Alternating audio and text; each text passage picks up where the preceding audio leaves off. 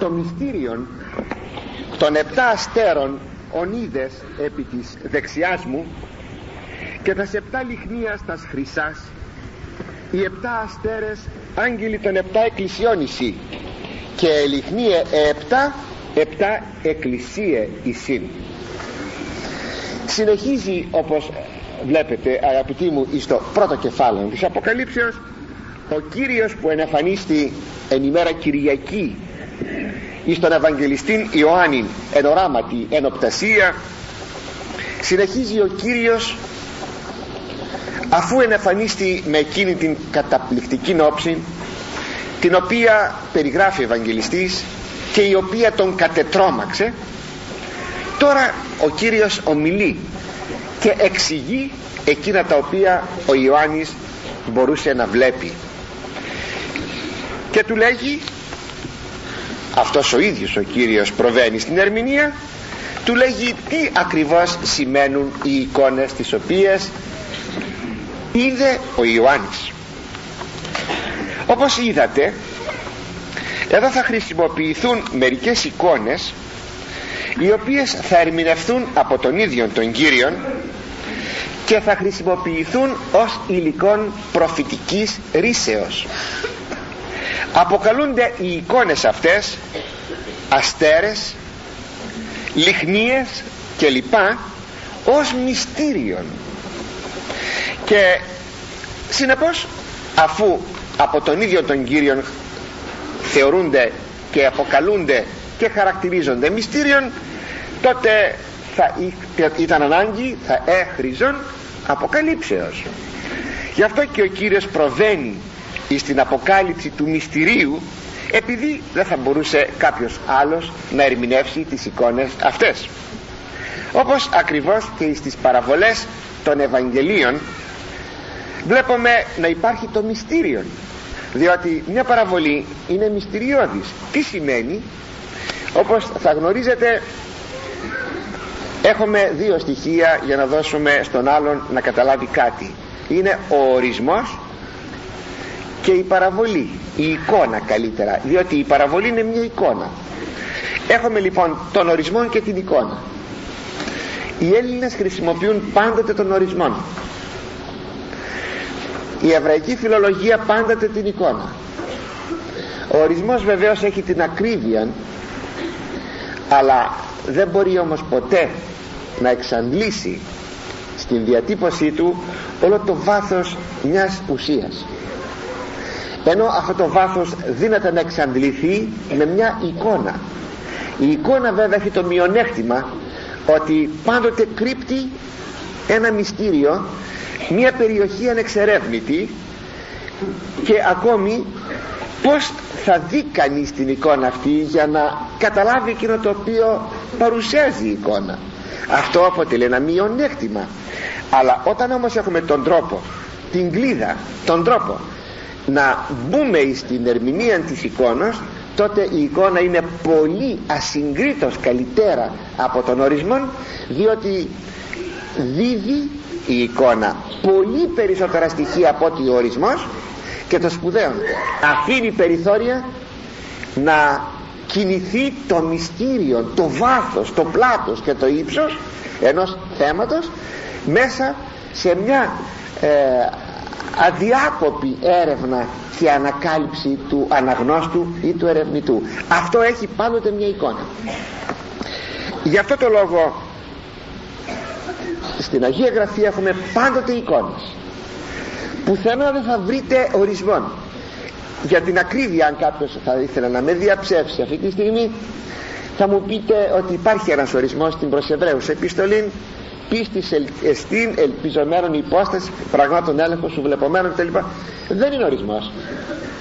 Δεν είναι ορισμός. Απλώς είναι μερικά στοιχεία που αναφέρονται στο θέμα της πίστεως αλλά ο ορισμός υποτίθεται ότι εξαντλεί το περιεχόμενο. Εδώ στην πίστη δεν εξαντλείται με εκείνα που γράφει ο Απόστολος Παύλος. Συνεπώς δεν είναι ορισμός. Αλλά όταν ο Κύριος ομιλεί με παραβολές στα Ευαγγέλια αυτές αποτελούν μυστήριο. Και ο ίδιος μάλιστα είπε όταν κάποτε τον ερώτησαν οι μαθητές εξήγησέ μας αυτό το οποίο είπες απήντησε. Σε εσάς δόθηκε να εξηγηθούν τα μυστήρια της Βασιλείας του Θεού. Στους απ' έξω με παραβολές. Που δείχνει ότι η παραβολή διασαφίζει η εικόνα.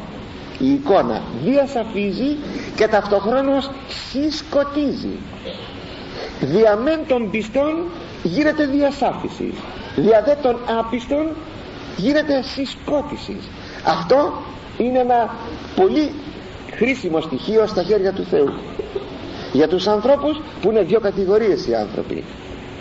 Πάντως επειδή ακριβώς είχαν υπόψη οι μαθητές την δυσκολία του μυστηρίου μιας εικόνος μιας παραβολής γι' αυτό βλέπουμε να λέγουν φράσον ημίν Κύριε την παραβολήν εξήγησέ μας την παραβολήν. Εν τούτης ο Κύριος δεν ερμήνευσε όλες τις παραβολές που υπάρχουν μέσα στο βιβλίο ή στα τέσσερα Ευαγγέλια. Ερμήνευσε μόνο δύο. Την παραβολή του σπορέως και την παραβολή των ζυζανίων αλλά με τον τρόπο αυτόν που ερμήνευσε αυτές τις δύο παραβολές έδωσε το κλειδί της ερμηνείας. Έδωσε την κλίδα της ερμηνείας. Αυτό είναι πάρα πολύ πολύτιμο και χρήσιμο. Κατά παρόμοιον τρόπον και εδώ όταν θα πει το μυστήριο των επτά αστέρων είναι οι επτά επίσκοποι των επτά εκκλησιών και οι επτά λιχνίες είναι οι επτά εκκλησίες της Μικράς Ασίας έτσι ερμηνεύοντας ο Κύριος αυτό το σημείο δεν εξηγεί όλα τα άλλα της Αποκαλύψεως δίδει όμως την κλίδα να μπορεί να ερμηνεύσει ο αναγνώστης εμπροκειμένο ο Ιωάννης που βλέπει τα οράματα και εν συνεχεία πας αναγνώστης μέσα στην Εκκλησία του Χριστού μέσα στους αιώνας. Έτσι λοιπόν αγαπητοί μου ο Κύριος όπως το αντιλαμβάνεστε δίδει αυτήν την κλίδα. Αλλά ακόμη και την κλίδα της ερμηνείας εάν κρατούμε βλέπετε πως επιμένω στο σημείο αυτό. Διότι παρακάτω είναι ένα ολόκληρο βιβλίο με πλεισμονή εικόνων. Πως θα τα εξηγήσουμε αυτά; Πως θα εξηγηθούν; Κι αν ακόμη κρατούσαμε το κλειδί της ερμηνείας δεν είναι αρκετό εάν ο ερμηνευτής αναγνώστης δεν έχει πνεύμα Θεού μένει όχι μόνο το βιβλίο της Αποκαλύψεως αλλά μένει κάθε λόγος του Κυρίου σφραγισμένος με σφραγίδες επτά. Οι επτά λοιπόν λιχνίες κατά την ερμηνεία που κάνει ο Κύριος είναι οι επτά εκκλησίες της Μικράς Ασίας. Όταν προηγουμένως είπε γράψον στις εκκλησίες της Εφέσου Σμύρνης, Περγάμου κλπ κλπ ώστε αυτά, αυτές είναι οι λιχνίες είναι χρυσές. Όπως και η επτάφωτος λιχνία της Παλαιάς Διαθήκης και δείχνει εκεί μεν στην Παλαιά Διαθήκη των περιούσιων λαών. Εδώ δε στην Γενή Διαθήκη των νέων Ισραήλ της Χάριτος που είναι οι χριστιανοί οι επτά αστέρες είναι οι επτά άγγελοι. Πολύ συχνά θα πει και θα αναφερθεί στο θέμα άγγελος. Είναι ο επίσκοπος. Οι επτά επίσκοποι των επτά αντιστοίχων αναφερθησών εκκλησιών. Είναι δε οι άγγελοι αυτοί οι επίσκοποι οι εκπροσωπούντες την μίαν εκκλησία χαρακτηριστικά που μας δίδουν, δίδει το βιβλίο της Αποκαλύψεως αγγέλων επισκόπων. Και εκκλησιών είναι τα εξής. Πρώτον ο Κύριος περιπατεί μεταξύ των λιχνιών εκκλησιών του. Δείχνει όπως περιπατεί μία κινητικότητα και μία δυναμικότητα και συνεπώς αυτό σημαίνει ότι υπάρχει μία άμεσος εποπτεία των εκκλησιών του. Ο Κύριος κυβερνά την εκκλησία του. Παρόλας τας λυσαλέας επιθέσεις των σκοτεινών δυνάμεων μέσα στην ιστορία. Δηλαδή τα αιρέσεις ακόμη θα έλεγα με μια σύγχρονη έκφραση όλους αυτούς τους σιωνιστικούς εγκεφάλους που μέσα στην, ιστορία των 2.000 ετών δεν έπαυσαν αυτοί οι σιωνιστικοί εγκέφαλοι να στρέφονται πάντοτε εναντίον της Εκκλησίας. Από την στιγμή που εθανάτωσαν τον Κύριον οι Εβραίοι της Διασποράς όσοι πίστευσαν απετέλεσαν τον λαό της Χάριτος τον νέο Ισραήλ. Όσοι δεν πίστευσαν πάντοτε στρέφονται αντίον της Εκκλησίας. Θα γράψει χαρακτηριστικά ο βιογράφος του Αγίου Πολυκάρπους Σμύρνης ότι οι Εβραίοι έβαλαν λόγια στον έπαρχον να κάψει το λείψανον το σώμα του Αγίου Πολυκάρπου για να μην το πάρουν οι χριστιανοί και σημειώνει εκεί ο ιερός εκεί βιογράφος όπως υπάρχει πάντοτε. Α, συγγνώμη. Και όταν έδωσε εντολή ο, ο, ο έπαρχος να καεί το σώμα του Αγίου Πολυκάρπου επήγαν πρώτοι να βάλουν φωτιά. Αυτοί έσπευσαν να βάλουν φωτιά να κάψουν το σώμα του Αγίου Πολυκάρπου. Και εκεί σημειώνει ο βιογράφος. Όπως υπάρχει πάντα συνήθεια των Εβραίων να πρωτοστατούν στα έργα τα σατανικά.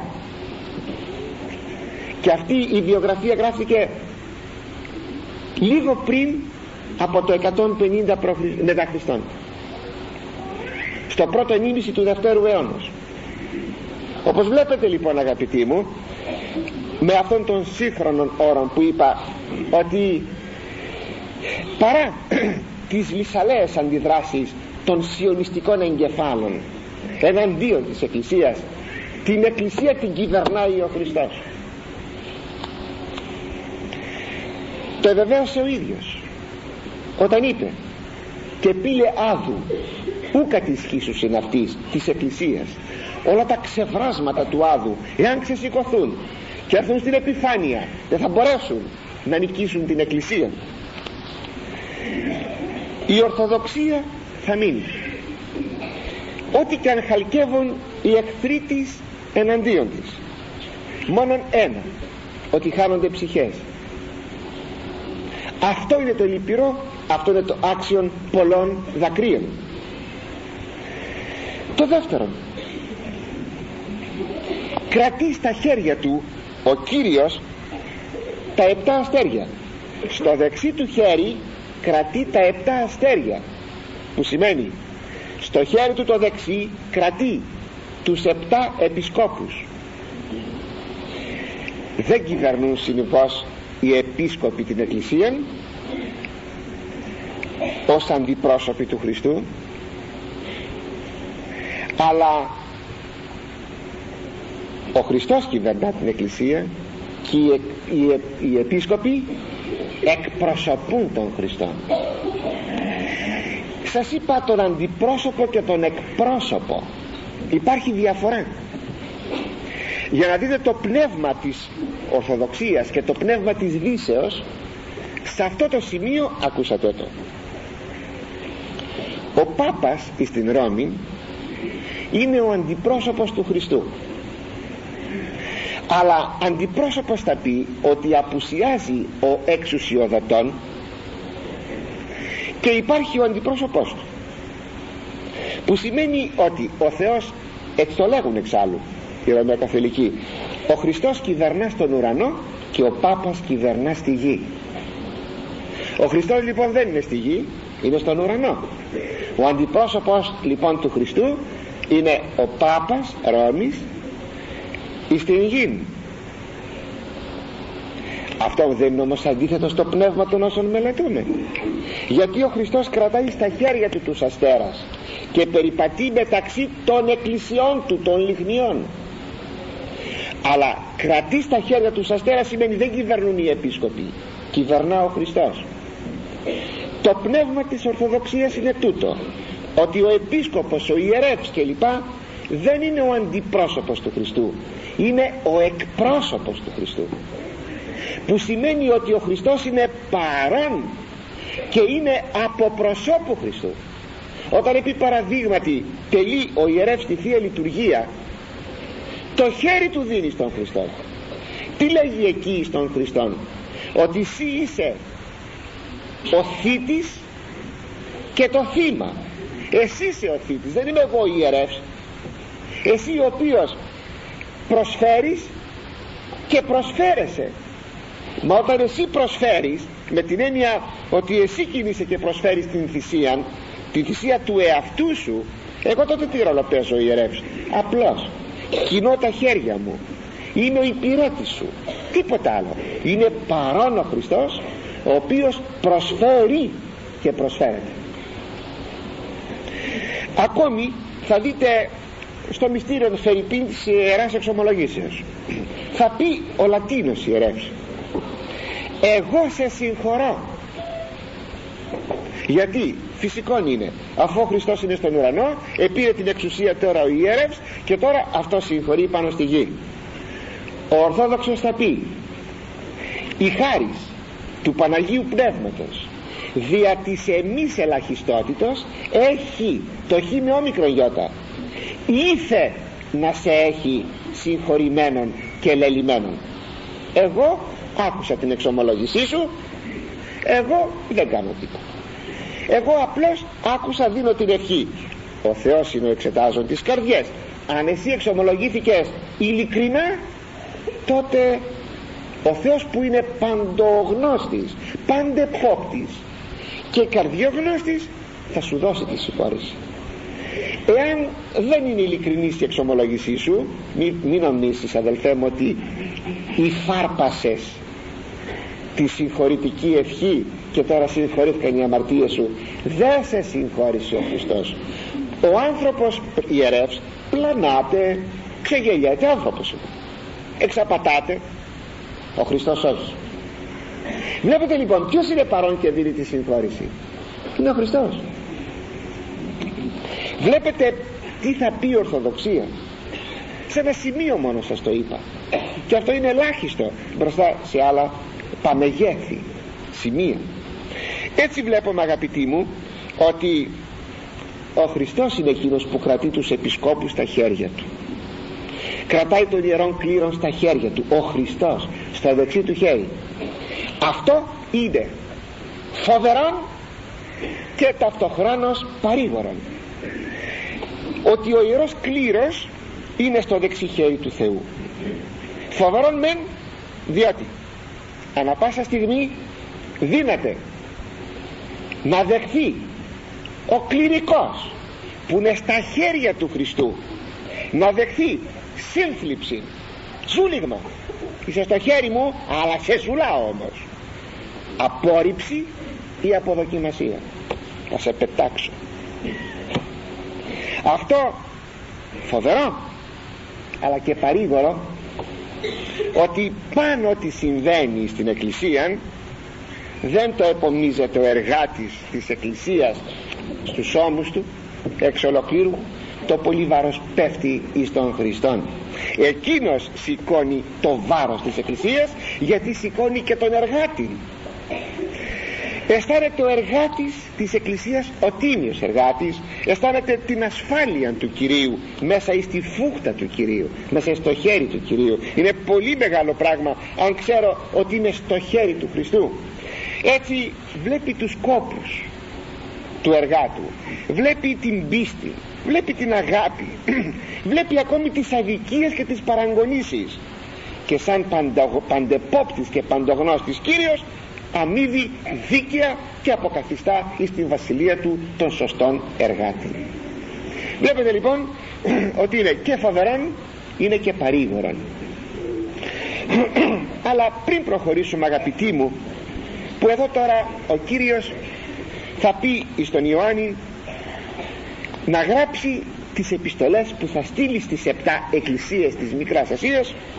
Είναι ανάγκη να προτάξουμε μια ανάλυση σύντομη μικρή αυτών των επτά επιστολών που θα στείλει ο Κύριος και που οπωσδήποτε πολλά στοιχεία είναι επαναλαμβανόμενα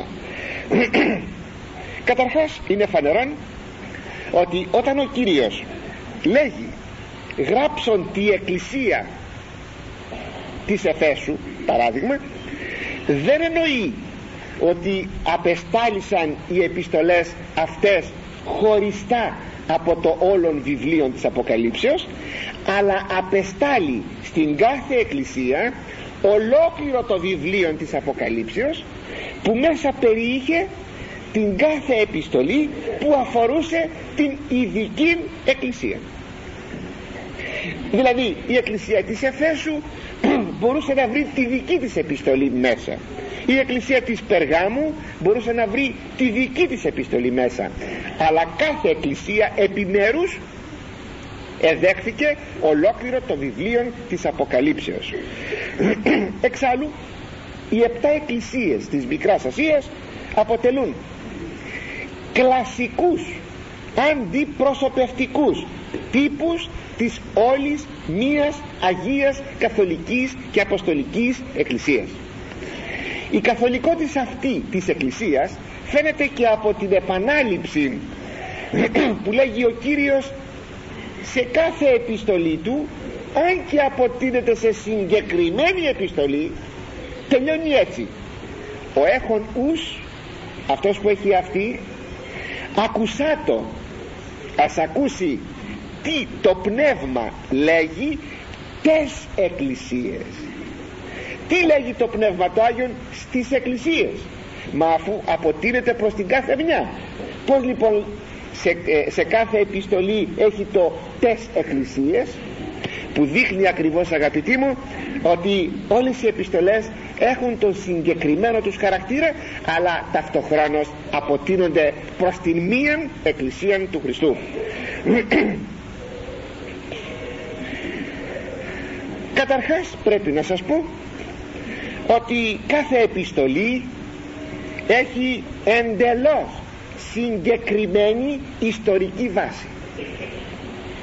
Όταν ομιλεί περί του επισκόπου Αντίπα θα δούμε παρακάτω ομιλεί για συγκεκριμένη ιστορική πραγματικότητα της εκκλησίας της Περγάμου που είναι ο επίσκοπός της ο Αντίπας. Συγκεκριμένο ιστορικό πρόσωπο με το όνομα Αντίπας.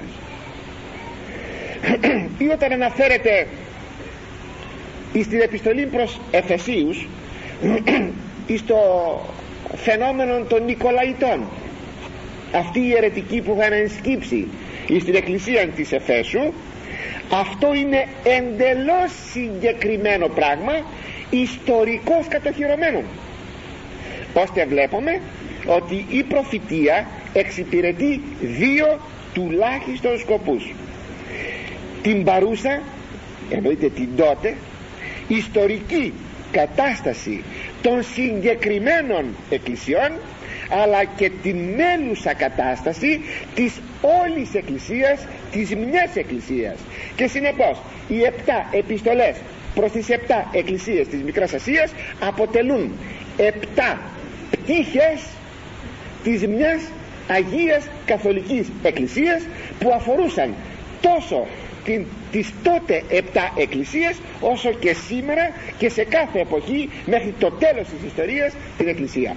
Άρα ό,τι θα αναφερθεί στις επτά εκκλησίες χωριστά στην καθεμιά έχει την ιστορική της αποδοχή και ταυτοχρόνως αναφέρεται και σε κάθε σημείο της εκκλησίας σε κάθε εποχή και στην εποχή μας είναι πώς γι' αυτό το λόγο σας είπα ότι οι επιστολές αυτές αποτελούν μια αληθινά κλασική αντιπροσωπευτική μορφή της Εκκλησίας.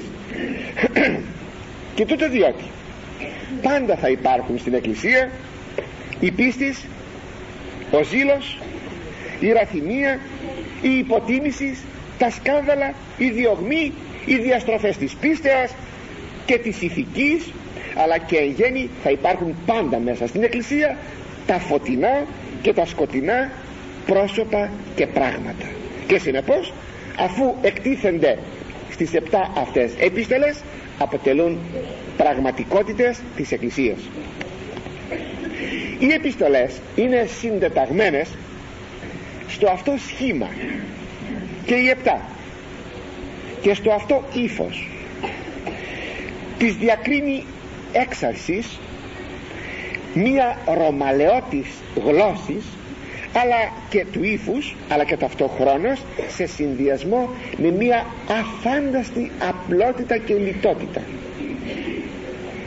Έχουν δε μεταξύ τους οι επτά επίστολες κοινά σημεία.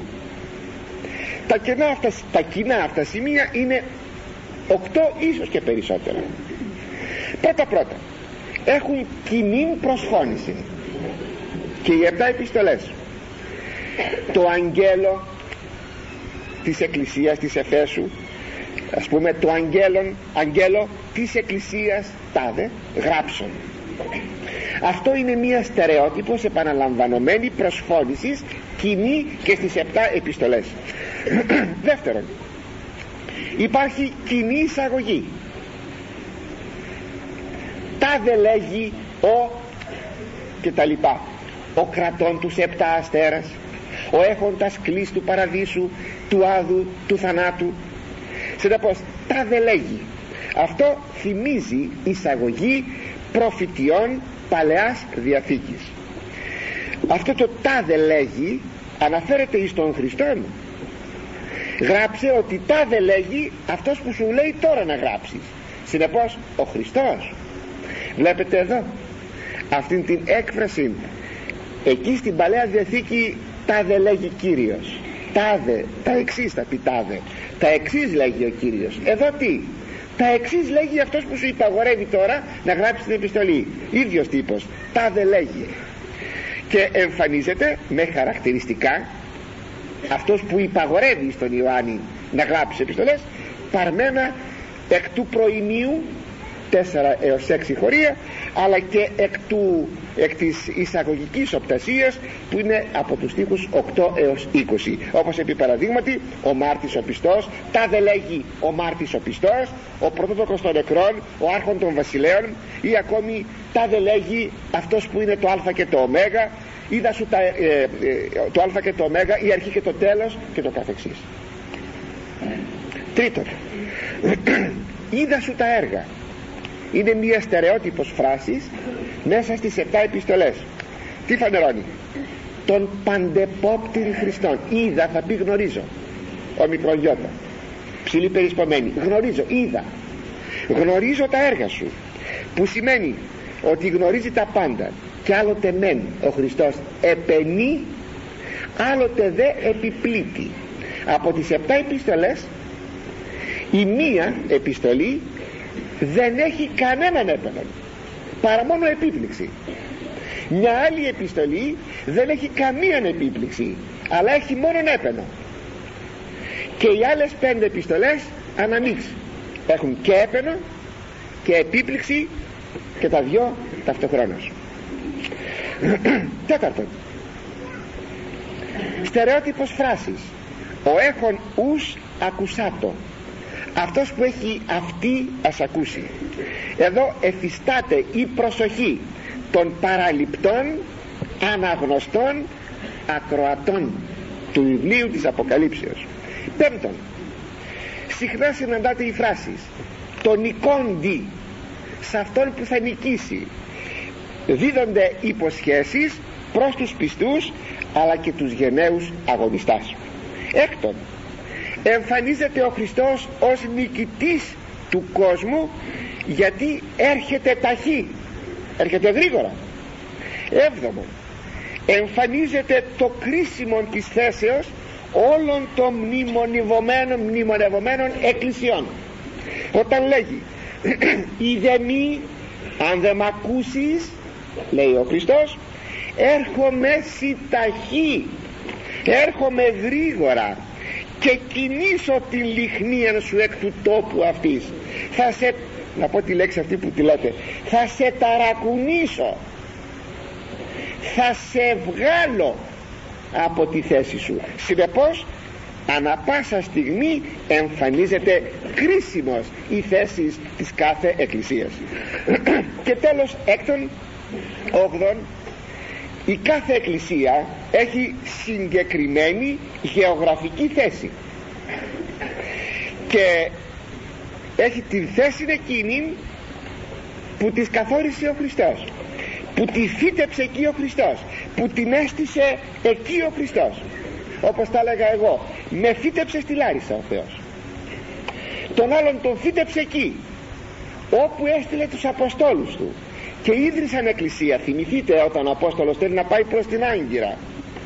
Να στραφεί ανατολικά της Μικράς Ασίας βρίσκεται στην Τροάδα κοντά στα Δαρδανέλια και του λέει ο Κύριος όχι θα περάσεις δυτικά θα περάσεις επί ευρωπαϊκού εδάφους ποιος είναι λοιπόν ο καθορίζον τα γεωγραφικά όρια μιας εκκλησίας; Ο Χριστός όταν λοιπόν καθορίζει τα γεωγραφικά όρια ο Χριστός σημαίνει ότι δύναται πράγματι να κινήσει την λιχνία δηλαδή την κάθε εκκλησία αφού εκείνος καθόρισε τον τόπο της κάθε εκκλησίας. Όταν λέγει και κινήσω την λιχνία σου εκ του τόπου αυτής αυτά τα πολύ λίγα αγαπητοί μου σαν μια μικρή εισαγωγή στο, στις επτά επιστολές που ακολουθούν.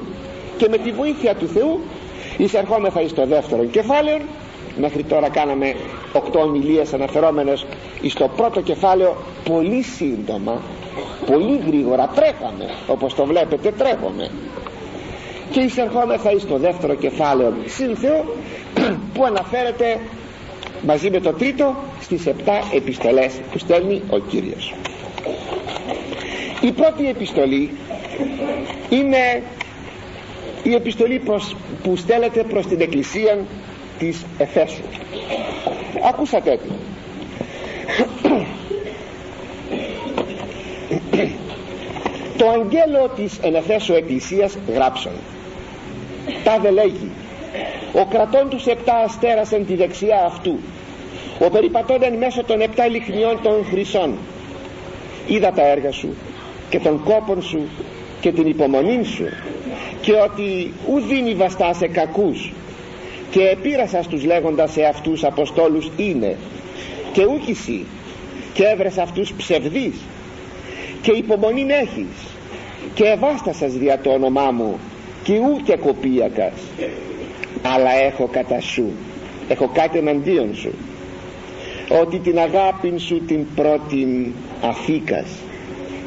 Μνημόνευεουν πόθεν πέπτοκας και μετανόησον και τα πρώτα έργα ποίησον ιδεμή έρχομαι σι ταχύ και κινήσω την λιχνίαν σου εκ του τόπου αυτής εάν μη μετανοήσεις. Αλλά τούτο έχεις από το καρφί στο πέταλο και από το πέταλο στο καρφί. Αλλά τούτο το καλό έχεις παρά ταύτα ότι μισείς τα έργα των Νικολαϊτών. Ακαγώ μισώ. Ο έχονους ακουσά το τι το πνεύμα λέγει τες εκκλησίες τον Νικόντι δώσω αυτό φαγήν εκ του ξύλου της ζωής ο εστίν εν το παραδείσο του Θεού μου τι ωραία αγαπητοί μου τι ωραία. Αν κανείς έχει μάθει και λίγα γραμματάκια να αυτά τα λίγα που μαθαίνουμε στο γυμνάσιο. Αλλά τώρα πια δεν μαθαίνουν στο γυμνάσιο αυτά τα λίγα γραμματάκια. Τώρα μαθαίνουν άλλα πράγματα δεν ξέρω τι μαθαίνουν πάντως εκείνα τα λίγα αρχαία που μαθαίναμε κάπου στο σχολείο και τα κουτσά τα στραβά ε, τουλάχιστον μας βοήθησαν να καταλαβαίνουμε λίγο την Αγία Γραφή. Τι ωραίο λοιπόν το κείμενο τι ωραίο. Και μάλιστα αν σκεφτείτε ότι αυτά γράφτηκαν πρωτοτύπους όταν πήρε το φτερό τον κοδηλοφόρο ο Άγιος Ιωάννης Ευαγγελιστής και έγραψε έγραψε αυτές τις ίδιες λέξεις. Για σκεφτείτε τι ζεστασιά έχουν αυτές οι λέξεις είμαστε Έλληνες αυτό το μεγάλο προνόμιο που διαβάζουμε το κείμενο στη γλώσσα μας όπως βγήκαν από το στόμα του Χριστού. Ζεστές ζεστές λέξεις όμορφες και γραμμένες επάνω στη μεμβράνη έτσι τις διαβάζω. Τι ωραίο αυτό. Πραγματικά είδατε καταρχάς αυτό το παιδαγωγικό στοιχείο τον επενεί τους επενεί των άγγελων της Εφέσου. Μετά τον κατηγορεί λέει παρά τα αυτά έχω κάτι εναντίον σου. Ότι αφήκες την αγάπη σου την πρώτη αλλά έχεις κάτι καλό. Είναι αυτό το παιδαγωγικότατο στοιχείο μια στο καρφί μια στο πέταλο. Θα το αναφέρει όμως με ειλικρίνεια φυσικά τα καλά του και τα άσχημά του στοιχεία.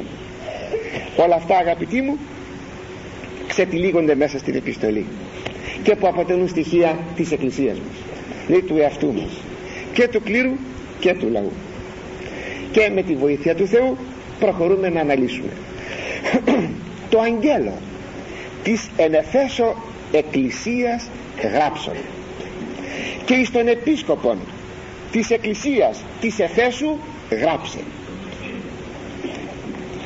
ως πρώτη εκ των επτά εκκλησίων εκλέγεται η Έφεσος η οποία ήτο την εποχή εκείνη κέντρον και πρωτεύουσα της Ανθιπατικής Ασίας. Έτσι έλεγε η Μικρά Ασία Ανθιπατική Ασία εκεί ήτο στην Έφεσο ναός της Εφεσίου Αρτέμιδος θεάς της γονιμότητος και ισοτήμου με την Δήμητρα της υπηρωτικής Ελλάδος ο ναός της θεωρείτο σαν ένα από τα επτά θαύματα του κόσμου ήταν τόσο ωραίος ο ναός αυτός τον οποίον έκαψε για να αποκτήσει δόξα από την ανάποδη ο Ηρόστρατος. Ας είναι. Και συνεκέντρωνε η Έφεσος και ο ναός της Εφεσίου. Αρτέμιδος δεν ήταν αντίστοιχη όπως σας είπα με τη Δήμητρα ήταν όχι αντίστοιχη με την Αρτέμιδα της δική, τη δική μας τη θεά του κυνηγίου αλλά τη θεά της γονιμότητας. Έχει πολύ σημασία αυτό που σας λέγω. Και γι' αυτό σας κάνω αυτή την ιστορική τοποθέτηση πλαισίωση για να αντιληφθούμε σε αυτή την πόλη τι δημιουργήθηκε. Ε, συνεκέντρωνε λοιπόν και η πόλη και ο ναός όλους τους πληθυσμούς της Μικράς Ασίας. Θα γράψει μάλιστα για τη λατρεία ε, της Αρτέμιδος θα γράψει μάλιστα Απόστολος Παύλος που θα έχει μείνει κάπου τρία χρόνια και πιο πολύ στην Έφεσο θα γράψει ότι έμεινε στην Έφεσο ώστε να ακούσει το κήρυγμά του πάσα η Ασία πως άκουσε το κήρυγμά του όλη η Ασία μένοντας στην Έφεσο; Ήρχοντο στην πρωτεύουσα όχι μόνο για ψώνια και για δουλειές και για υποθέσεις αλλά και δια τη λατρεία της Αρτέμιδος. και έβρισκαν τον Παύλο ο οποίος ομίλει καθημερινά σε μια σχολή κάποιου τυράννου τύρανος το όνομά του δηλαδή και εκεί πέρασε από τη σχολή εκείνη τρία χρόνια επέρασε όλη η Ασία όπως γράφει ο Απόστολος Παύλος. Στην πόλη αυτή ακόμη είχε το κέντρο της δράσεώς του και των ιεραποστολικών του εξόρμησεων και αυτός ακόμη ο Ευαγγελιστής Ιωάννης και ο Απόστολος Παύλος που σας ανέφερα. Πρώτος επίσκοπος της πόλεως Εφέσου της μεγάλης αυτής πόλεως υπήρξε ο Τιμόθεος προς τον οποίο έστειλε ο Απόστολος δύο επιστολές. Είναι όμως άγνωστον εάν τότε που στέλνεται η επιστολή αυτή του Κυρίου που είναι ενσωματωμένη στο βιβλίο της Αποκαλύψεως εάν ζούσε τότε ο Τιμόθεος ή ήτο ο αναφερόμενος αλλά και επενούμενος υπό του Αγίου Ιγνατίου ονίσιμος δεν ξέρω. Πάντως είτε ονίσιμος είναι που επενείται από τον Άγιο Ιγνάτιο είτε ο, ο Τιμόθεος είναι ο οποίος επενείται από τον Απόστολο Παύλο και είναι Άγιοι αυτοί όλοι είναι Άγιοι του ότι ο Κύριος αποτείνεται προς τον επίσκοπο της Εφέσου με τα ψεγάδια του. Αυτό σημαίνει αγαπητοί μου κάτι πολύ θάρρος για μας. Ποιο θάρρος; Ότι μην νομίζουμε ότι η, αγιο, ότι η αγιότητα σημαίνει ιδεατός άνθρωπος. Ιδεατός άνθρωπος δεν υπάρχει. Απλώς υπάρχει αγωνιζόμενος άνθρωπος. Και η αγιότητα είναι μέσα στο χώρο της αγωνιστικότητος και όχι της ιδεατότητος ας το πάρουμε είδηση και το λέγω για να μην νομίσουμε ότι η αγιότητα για την οποία, από την οποία καλούμεθα ότι είναι τόσο μακριά μας που είναι αδύνατον ποτέ να την εγγύσουμε. Όχι. Είναι πλάνη του διαβόλου δουλειά είναι αυτή. Να μας πει ότι η αγιότης είναι ιδεατή. Και εσύ δεν φτάνεις. Για να μας φάει ο διάβολος. Όχι αγαπητοί μου η, η αγιώτης είναι αγωνιζομένη. Ακόμη στην πόλη της Εφέσου υπήρχαν ενεφανίστησαν πολύ ενωρίς ήδη ζώντος του Αποστόλου Παύλου οι Ιουδαίζοντες και οι γνωστικίζοντες ερετικοί όταν ο Απόστολος Παύλος εκάλεσε τους πρεσβυτέρους της Εφέσου εις την Μίλητον επειδή ευιάζετο δεν είχε καιρό και τους κάλεσε στην Μίλητο εκεί να τον περιμένουν ερχόμενος από την Ελλάδα και κατευθυνόμενος προς Ιερουσαλήμ για να προλάβει την ημέρα της Πεντηκοστής στα Ιερουσάλημα εκεί τους ομίλησε και τους είπε τα εξής. Είναι στις πράξεις 20 29-30 αυτό που θα σας διαβάσω. Εγώ γαρίδα τούτο λέει ο Απόστολος. Εγώ γιατί εγώ ξέρω τούτο ότι εισελεύσονται μετά την άφηξή μου που ήρθα εδώ και θα φύγω λύκοι βαρύς. Εις ημάς σε εσάς μη φιδόμενοι του ποιμνίου. Δεν θα λυπηθούν το πίμνιο θα το κατασπαράξουν αυτοί οι λύκοι βαρύς. Και εξημών αυτών αναστήσονται άνδρες λαλούντες διεστραμμένα του αποσπάν τους μαθητάς ο πίσω αυτών. Και από εσάς τους ιδίους θα βγουν σε εσάς τους κληρικούς. Θα βγουν άνδρες οι οποίοι θα μιλάνε διεστραμμένα πράγματα. Θα είναι αιρετικοί με σκοπό να αποσπούν τους μαθητάς από πίσω τους να τους κάνουν οπαδούς και να τους ξεκολούν από την εκκλησία. Θα γράψει δε στην πρώτη προς Τιμόθεον επιστολή του που ο Τιμόθεος είναι επίσκοπος της Εφέσου καθώς παρεκάλεσά σε προς μήνε εν Εφέσο όπως σε παρεκάλεσα να μείνεις στην Έφεσο ή να παραγγείλεις τη σύ να παραγγείλεις σε μερικούς μη ετεροδιδασκαλήν. Να μην λέγουν ξένες διδασκαλίες άλλες διδασκαλίες. Μη δε προσέχει μύθις και γενεαλογίες απεράντης ούτε να στείλουν αυτή προσοχής σε παραμύθια και σε απέραντες γενεαλογίες. Τι είναι αυτή η ετεροδιδασκαλία και η μύθη και οι απέραντες γενεαλογίες; Κυρίως αναφέρονται εις τους γνωστικίζοντας. Συγκεκριμένα οι απέραντες γενεαλογίες είναι οι εξής. Έλεγαν οι γνωστικοί ότι μεταξύ του Θεού του αγαθού Θεού και του κόσμου υπάρχουν 30 θεότητες. Η τελευταία θεότης που επικοινωνεί με την 29η αλλά επικοινωνεί με τη γη είναι ο Ιησούς Χριστός. Η τελευταία θεότης και λέγει εδώ τώρα αυτές τις απέραντες γενεαλογίες. Δηλαδή ο ένας Θεός γεννάει τον άλλον ο ένας Θεός γεννάει τον άλλον και λοιπά τα έλεγαν οι αιρετικοί αυτά οι γνωστικοί οι οποίοι ανακάτευαν χριστιανισμό, Ιουδαϊσμό, φιλοσοφία ε, μυστήρια ε, μυστηριακών θρησκειών και τα έκαναν όλα ένα χαρμάνι. Και έτσι ο Απόστολος μιλώντας για την κατάσταση εκείνη παίρνουμε μια εικόνα ποια ήταν η Έφεσος. Και τώρα πλαισιώσαμε παρακαλώ από πλευράς και πολιτιστικής αν θέλετε το, το θέμα μας για να δούμε πως θα τοποθετηθεί η επιστολή που στέλνει ο Χριστός στην Εκκλησία των Εφεσίων. Ο Άγιος Ιγνάτιος ακόμη γράφει στην επιστολή του προς Εφεσίους και επισημαίνει αυτούς τους γνωστικίζοντες αιρετικούς τους οποίους αποκαλεί δοκίτας. Ακόμη η επιστολή που στέλνει ο Κύριος έχει μία επιγραφή. Όπως κάθε επιστολή έχει μία επιγραφή. Η επιγραφή εκφράζει διατυπώνει, παρουσιάζει τον Αποστολέα και τα χαρακτηριστικά του. Να η επιγραφή της επιστολής. Τάδε λέγει ο κρατών τους επτά αστέρας εν τη δεξιά αυτού ο περιπατών εν μέσω των επτά λιχνιών των χρυσών ποιος είναι ο Αποστολεύς; Αυτός που σου είπε να γράψεις αυτά τάδε λέγει.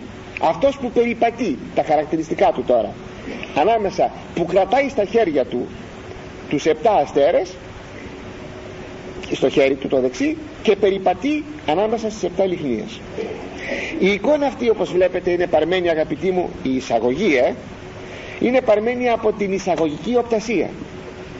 Υπάρχει όμως μία διαφορά αντί να πει ο έχων τους επτά αστέρας εν τη δεξιά χειρή λέει ο κρατών που δείχνει εδώ κάτι πολύ εντονότερο από το έχω το κρατώ και αντί να πει ότι περιπατεί εν μέσω των λιχνιών λέγει ότι είναι, ότι είναι εν μέσω των λιχνιών λέγει τώρα ο περιπατών ο περιπατών είναι δυναμικότερον της εκφράσεως αυτός που βρίσκεται εν μέσω των λιχνιών. Και μπαίνει στο κύριο θέμα. Είδα τα έργα σου και τον κόπον σου και την υπομονή σου. Είδα γνωρίζω. Εδώ ο Χριστός γνωρίζει τα πάντα. Λέμε πολλές φορές αγαπητοί μου δεν βλέπει ο Χριστός αυτόν τον ιερέα της ενορίας μας δεν τον βλέπει δεν βλέπει τι κάνει αυτός ο παπάς. Κάνει εκείνο, κάνει εκείνο, κάνει εκείνο.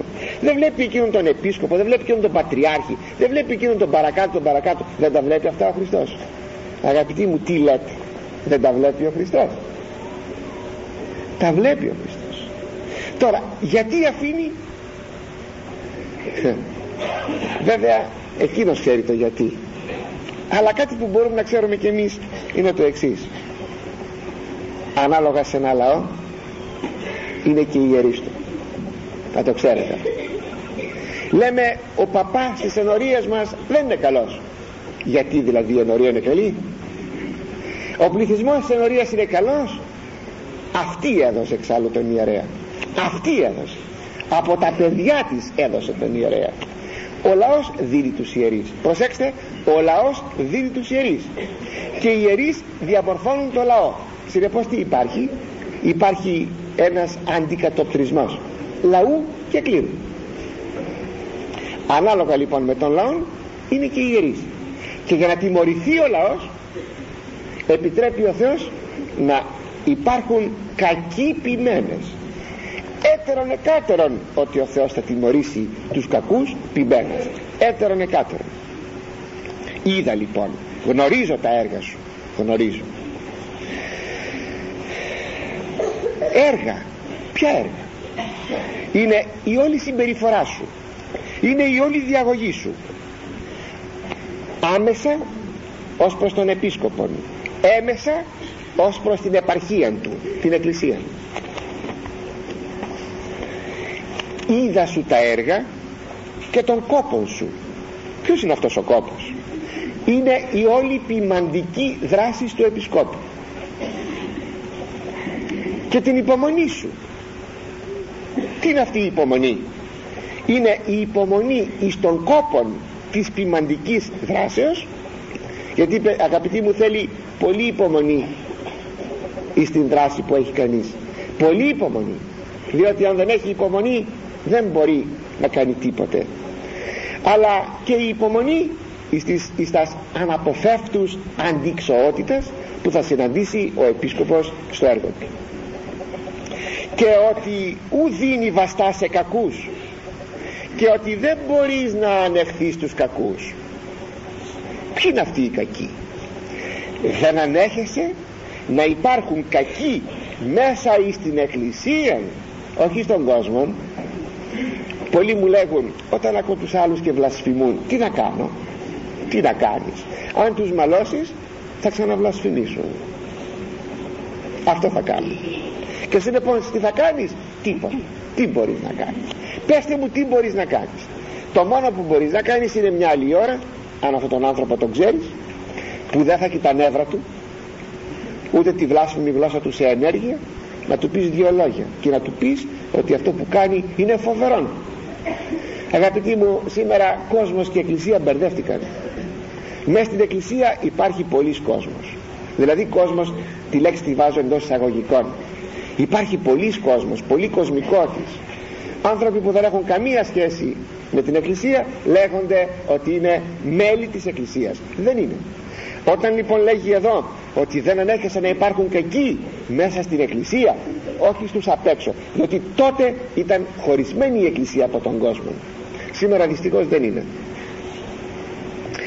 Και όταν του λέγει δεν ανέχεσαι σημαίνει ότι έχεις πάρα πολύ οξύ ηθικών αισθητήριων. Δεν ανέχεσαι να βλέπεις καταστάσεις οι οποίες είναι απαράδεκτες. Και επίρασας τους λέγοντας εαυτούς αποστόλους είναι και ούκηση και έβρες αυτούς ψευδείς εδοκίμασες αυτούς που λέγουν αυτονομάζονται ότι είναι απόστολοι αλλά δεν είναι και τους βρήκες ψεύτικους εδώ ο επίσκοπος της Εφέσου ακολουθεί τη συμβουλή του Κυρίου περί δοκιμής αγαπητοί μου των ερχομένων ως εργατών εις την Εκκλησία και ποια είναι αυτή η δοκιμή; Ο Κύριος είπε Ματθαίος 7,15 έως 20 προσέχετε από τον ψευδοπροφητών ή την εσέρχονται προς εμάς εν ενδύμαση προβάτων. Έσωθεν δε εις ηλίκη άρπαγες από τον καρπόν αυτόν επιγνώσεστε αυτούς. Μη τη συλλέγουσιν από ακαθόν σαφιλίν ή από τριβόλαν σίκα. Προσέξτε τους κακούς ποιμένες όταν έρχονται σε αυτούς. Είναι λύκοι από μέσα.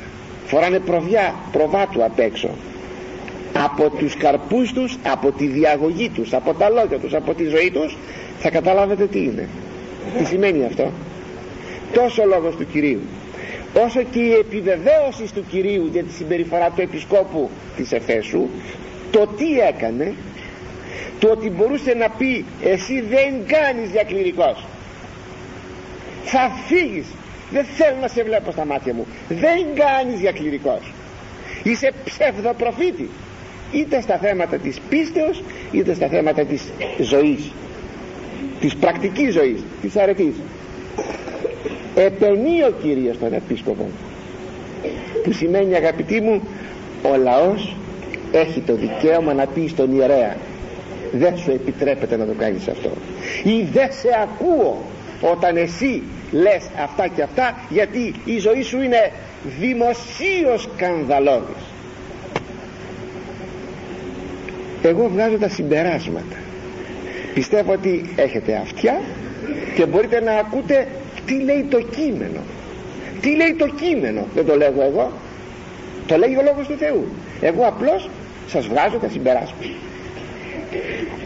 Αλλά και ο Απόστολος Παύλος ξέρετε τι λέγει στη Δευτέρα προς Κορινθίους επιστολή του 11,12 έως 15 καυχόνται ευρεθώσιν καθώς και εμείς αυτοί καφιόνται να βρεθούν όπως είμαστε και εμείς αλλά είναι ταλέποροι. Οι γάρτιούτοι ψευδαπόστολοι. Εργάτες δόλοι. Δόλοι εργάτες. Μετασχηματιζόμενοι εις Αποστόλους Χριστού. Μετασχηματιζόμενοι. Και ου θαυμαστών δεν είναι απορίας άξιων. Αυτός γάρος σατανάς μετασχηματίζεται εις άγγελον φωτός. Ου μέγαουν ή και οι διάκονοι αυτού μετασχηματίζονται ως διάκονοι δικαιοσύνης εάν ο διάβολος μετασχηματίζεται σε άγγελον φωτός τι το περίεργο εάν και οι υπηρέτες και οι διάκονοι του μετασχηματίζονται ως διάκονοι αρετής. Όν το τέλος έστε κατά τα έργα αυτών που το τέλος τους, το τέλος τους θα είναι σύμφωνα να το πω έτσι απλό ελληνικά με τα εργατά τους που λέει ο λαός. Αυτό θα είναι και το τέλος ποιοι όμως είναι αυτοί οι ψευδαπόστολοι;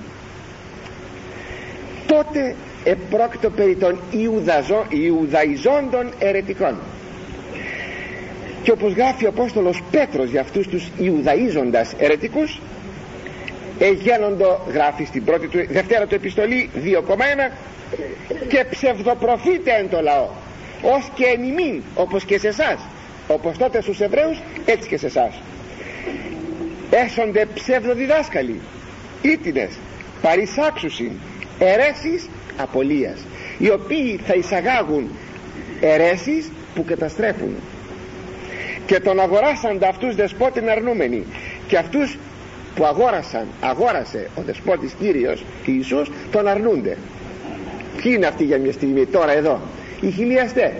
Οι χιλιαστές τι είναι; Οι Ιουδαίζοντες αιρετικοί. Οι Ιουδαίζοντες όταν λέγουν, όταν λέγουν γιατί δεν λέτε Γιαχβέ, Ιεχωβά τι είναι αυτοί οι αιρετικοί οι χιλιαστέ είναι αιρετικοί οι Ιουδαίζοντες αρνούνται τον Χριστό ότι είναι Θεός. Τον αρνούνται. Να το λέει ο Απόστολος Πέτρος. Και τον ίδιον δεσπότη που, που τους σιγόρασε με το αίμα του τον αρνούνται. Αλλά ένα πράγμα θα ήθελα να παρατηρήσετε αγαπητοί μου εδώ. Πολύ σημαντικό. Παρατηρείται σαφέστατα υπό της Αγίας Γραφής ο τονισμός του δόγματος. Ο τονισμός του δόγματος όπως ξέρετε η εποχή μας είναι αδογματική. Δηλαδή δεν παραδέχεται το δόγμα. Το βάζει στην άκρη. Και οι εντεταλμένοι περί το δόγμα βάζουν και αυτοί το δόγμα στην άκρη. Φοβερόν. Αληθής προδοσία του χριστιανισμού. Και το περιεργότερο ότι εν ονόματι της ενώσεως φερειπίν των χριστιανών δεν απεντούνται ως αναγκαία τα δόγματα. Εσύ τι είσαι προτεστάντης. Εγώ τι είμαι ορθόδοξος. Εσύ ο καθολικός λοιπόν δεν τα βάζουμε αυτά τα πράγματα στην άκρη. Να λέμε τι θα πει προτεστάντης θα πει ορθόδοξος. Δεν τα βάζει στην άκρη αυτά. Να τα ισοπεδώσουμε όλα. Η αγάπη έχει σημασία. Αυτό έχει σημασία. Αυτά κηρύσσει ο οικουμενισμός. Και μην νομίσετε ο οικουμενισμός δρά και την προπαγάνδα του την κάνει. Αλλά το θέμα είναι ότι όταν παρεμποδίζονται μπαίνονται στην άκρη στο ντουλάπι τα δόγματα. Αυτό έχει σαν αποτέλεσμα όχι μόνο η εποχή μας να είναι αδογμάτιστη αλλά να προκύψει μία εποχή αμοραλιστική. Ενώ μιλάμε για την αγάπη να, να προκύψει εποχή αμοραλιστική. Θα πει αμοραλιστική χωρίς ηθική.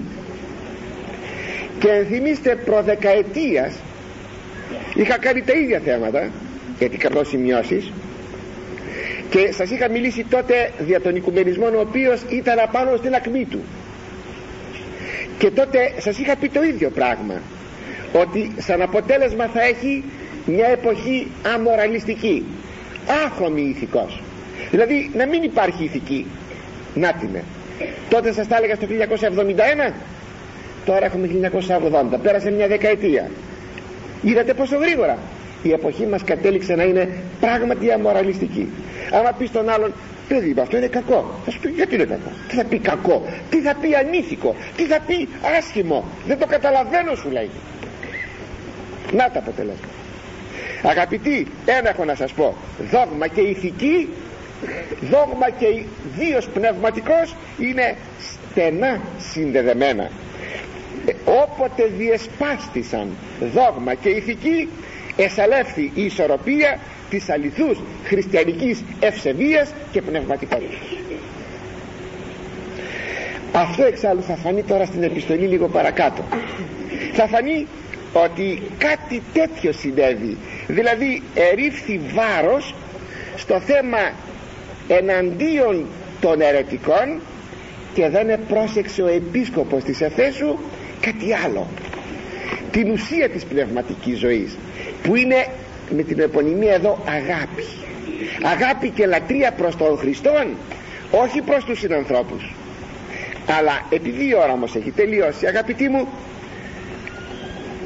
την μεν αποκάλυψη θα συνεχίσουμε πρώτα ο Θεός την ερχομένη την ε, Κυριακή μετά τις γιορτές στις 11 Ιανουαρίου τώρα δεν θα κλείσω με το θέμα μας. Δεν τελείωσα. Τώρα δεν θα κλείσω με το θέμα μας με δύο λόγια που θα ήθελα να σας πω για τις επικείμενες γιορτές των Χριστουγέννων.